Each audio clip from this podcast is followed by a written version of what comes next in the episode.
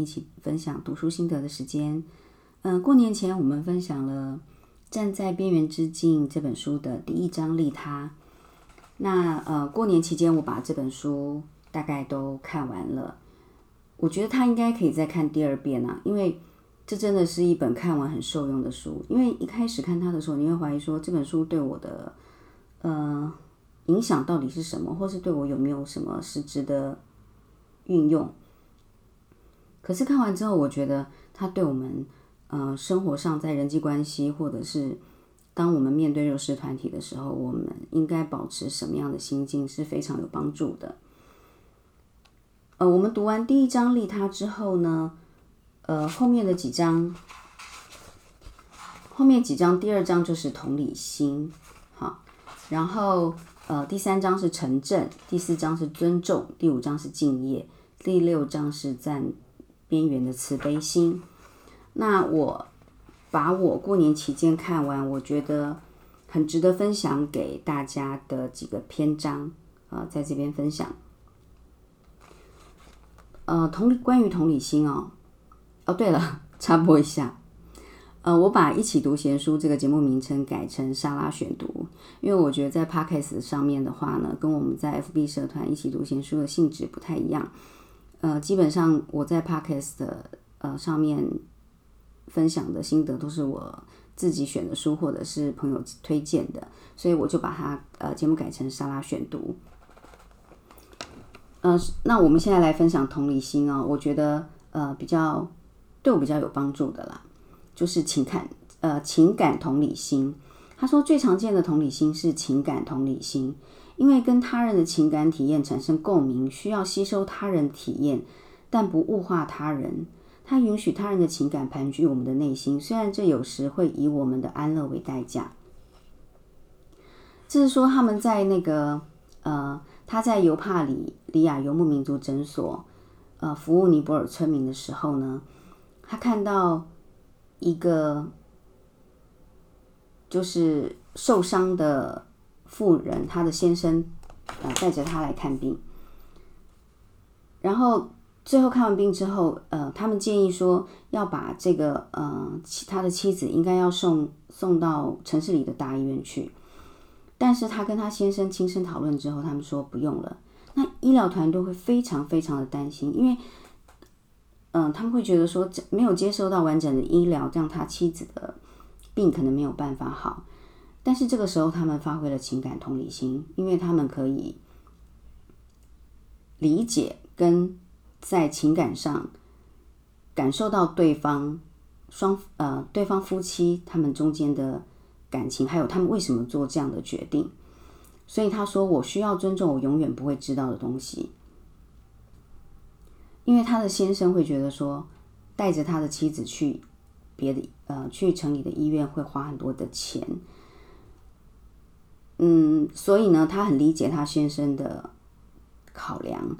所以他接受了他先生的决定，虽然他。离开的时候，眼这个女妇女眼里含着泪，她觉得她的先生抛弃了她，但是她必须接受这样的现实跟痛苦，而他们这些 NGO 的组织的呃成员又没有办法强迫她的先生一定要送她去医院，所以这时候她必须要发声，他必须要呃产生情感的同理心。他说，同理心不是慈悲心，有时候要连接、共鸣、关切可能无法促成的行动。但是同理心是慈悲心的一部分，他是这样觉得的。好，然后在第三章城镇的部分哦，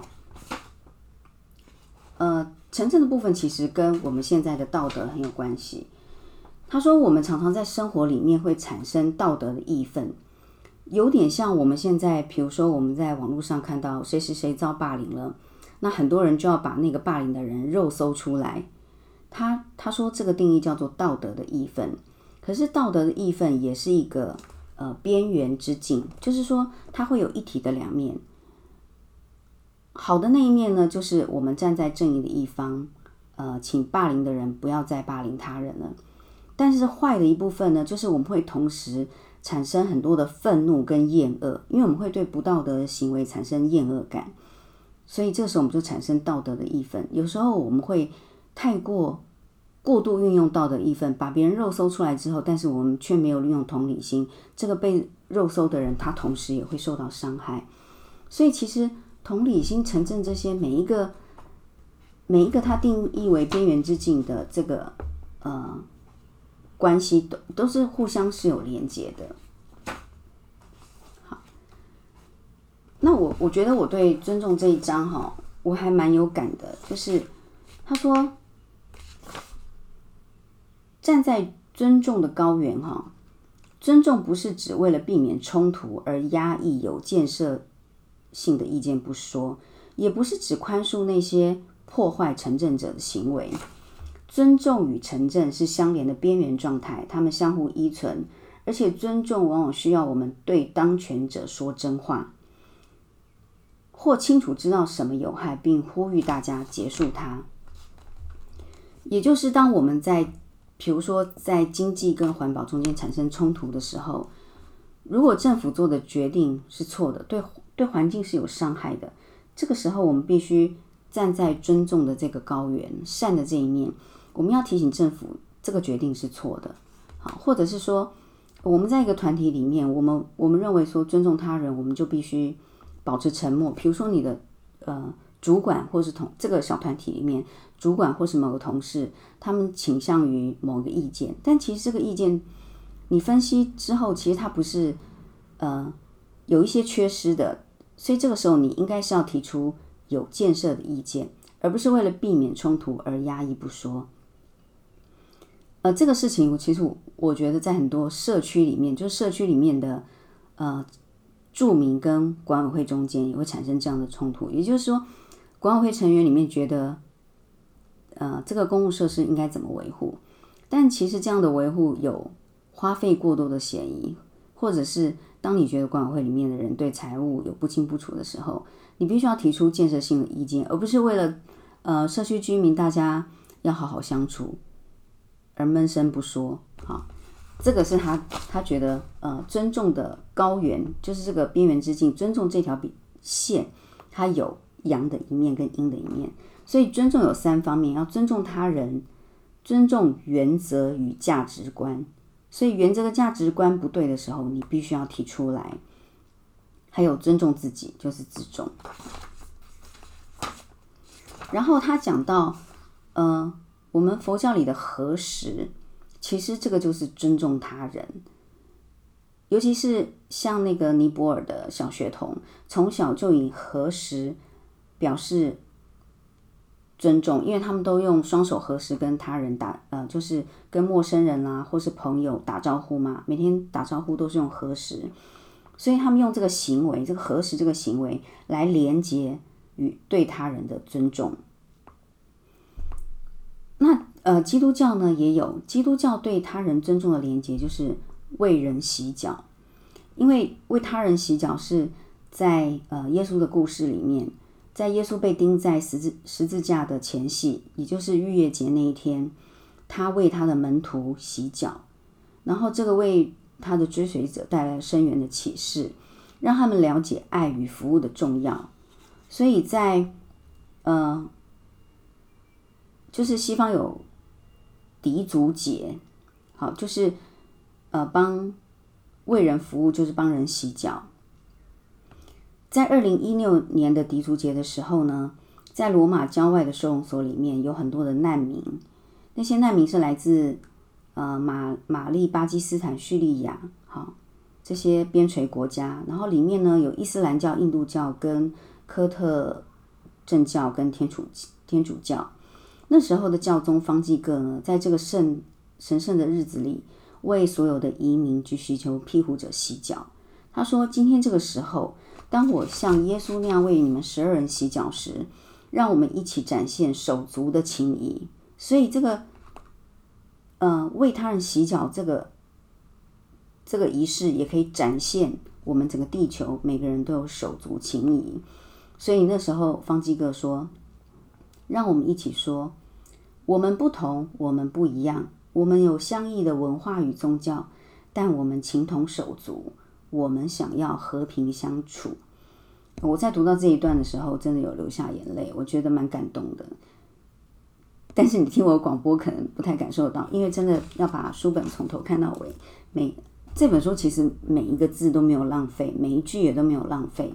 我很感谢推荐我这本书的朋友，因为以以前我不太读这种书的，但是我读完这本书之后，它对我的呃为人处事跟人际关系真的有很大的帮助，尤其是在同理心这一面。好，呃，然后里面还有讲到呃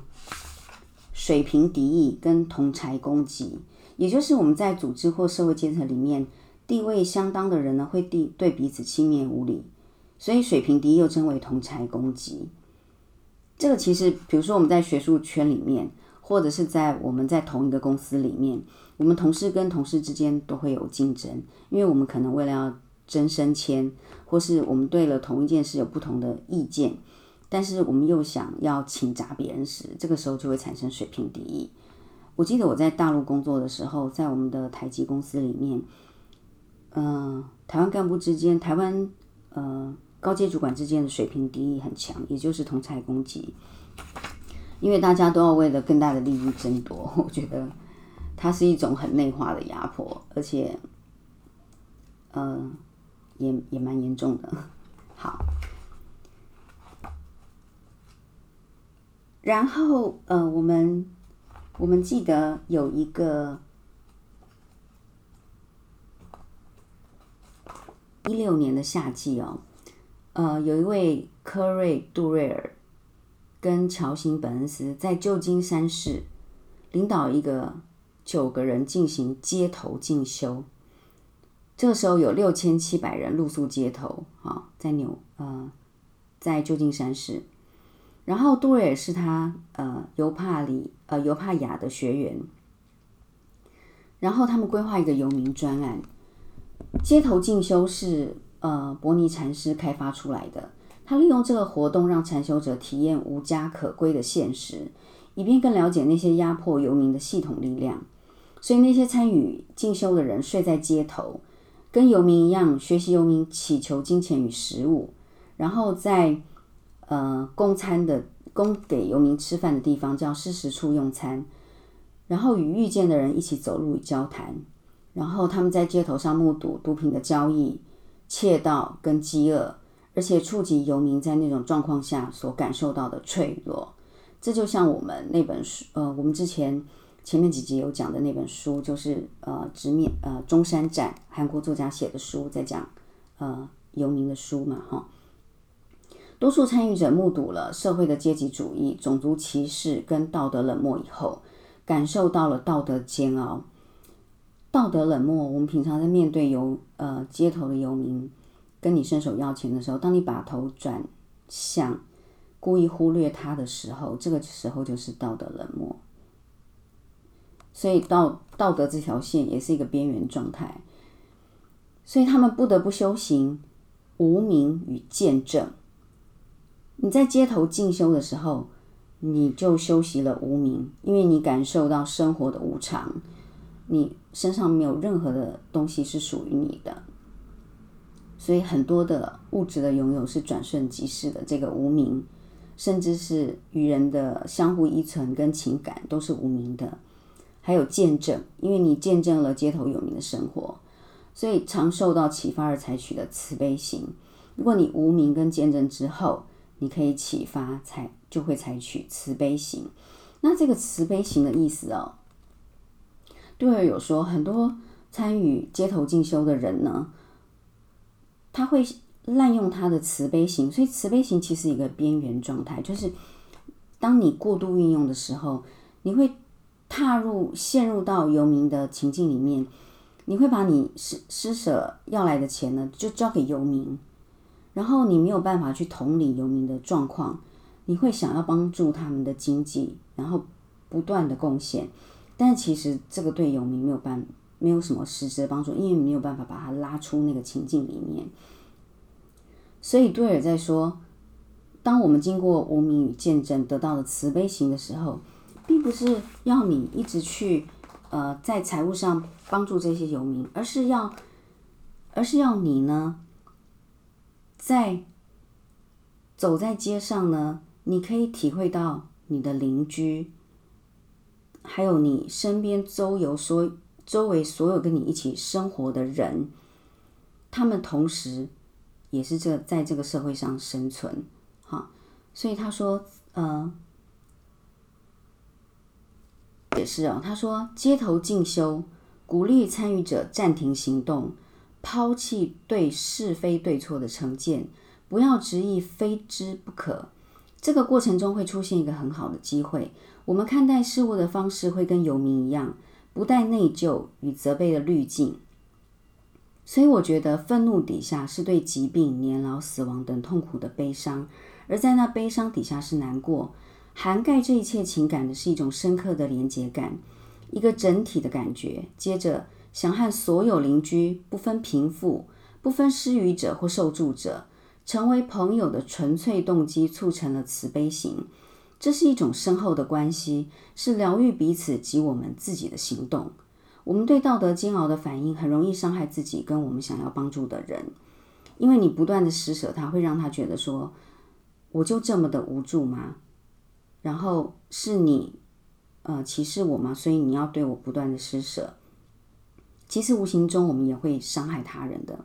杜瑞尔了解到，道德伤害与道德义愤，通常是源自于同理痛苦，因为我们对这些人产生同理心，我们感受到他的状况，我们也产生痛苦，可能会导致病态的利他，就是我们不断的在经济上帮助这些人。道德伤害与道德义愤可能不经意地流露出轻蔑无礼，促成破坏性的行为。当我们发现自己对别人的苦难束手无策时，久而久之会导致倦怠。所以，多尔接触游民的睿智方式，让我们知道，当我们勇敢地坐下，坐在内心与外在的炼狱火堆时，如何培养健康的边缘状态。好，这是呃，我看完这本书，我觉得。几个呃对我比较有帮助，那我觉得呃也对大家会有一些些呃小小益处的几个段落。那今天这本《站在边缘之境》就分享到这里。那呃一样希望大家继续订阅莎拉选读，我把它改成莎拉选读了，但是我希望大家还是可以去参。参加或是推荐你的朋呃朋友参呃加入我们的 FB 一起读闲书社团，让我们一起读好书，然后吸收每一位写书者的他的睿智心智，然后让我们自己成长。谢谢，我们下次再见喽，拜拜。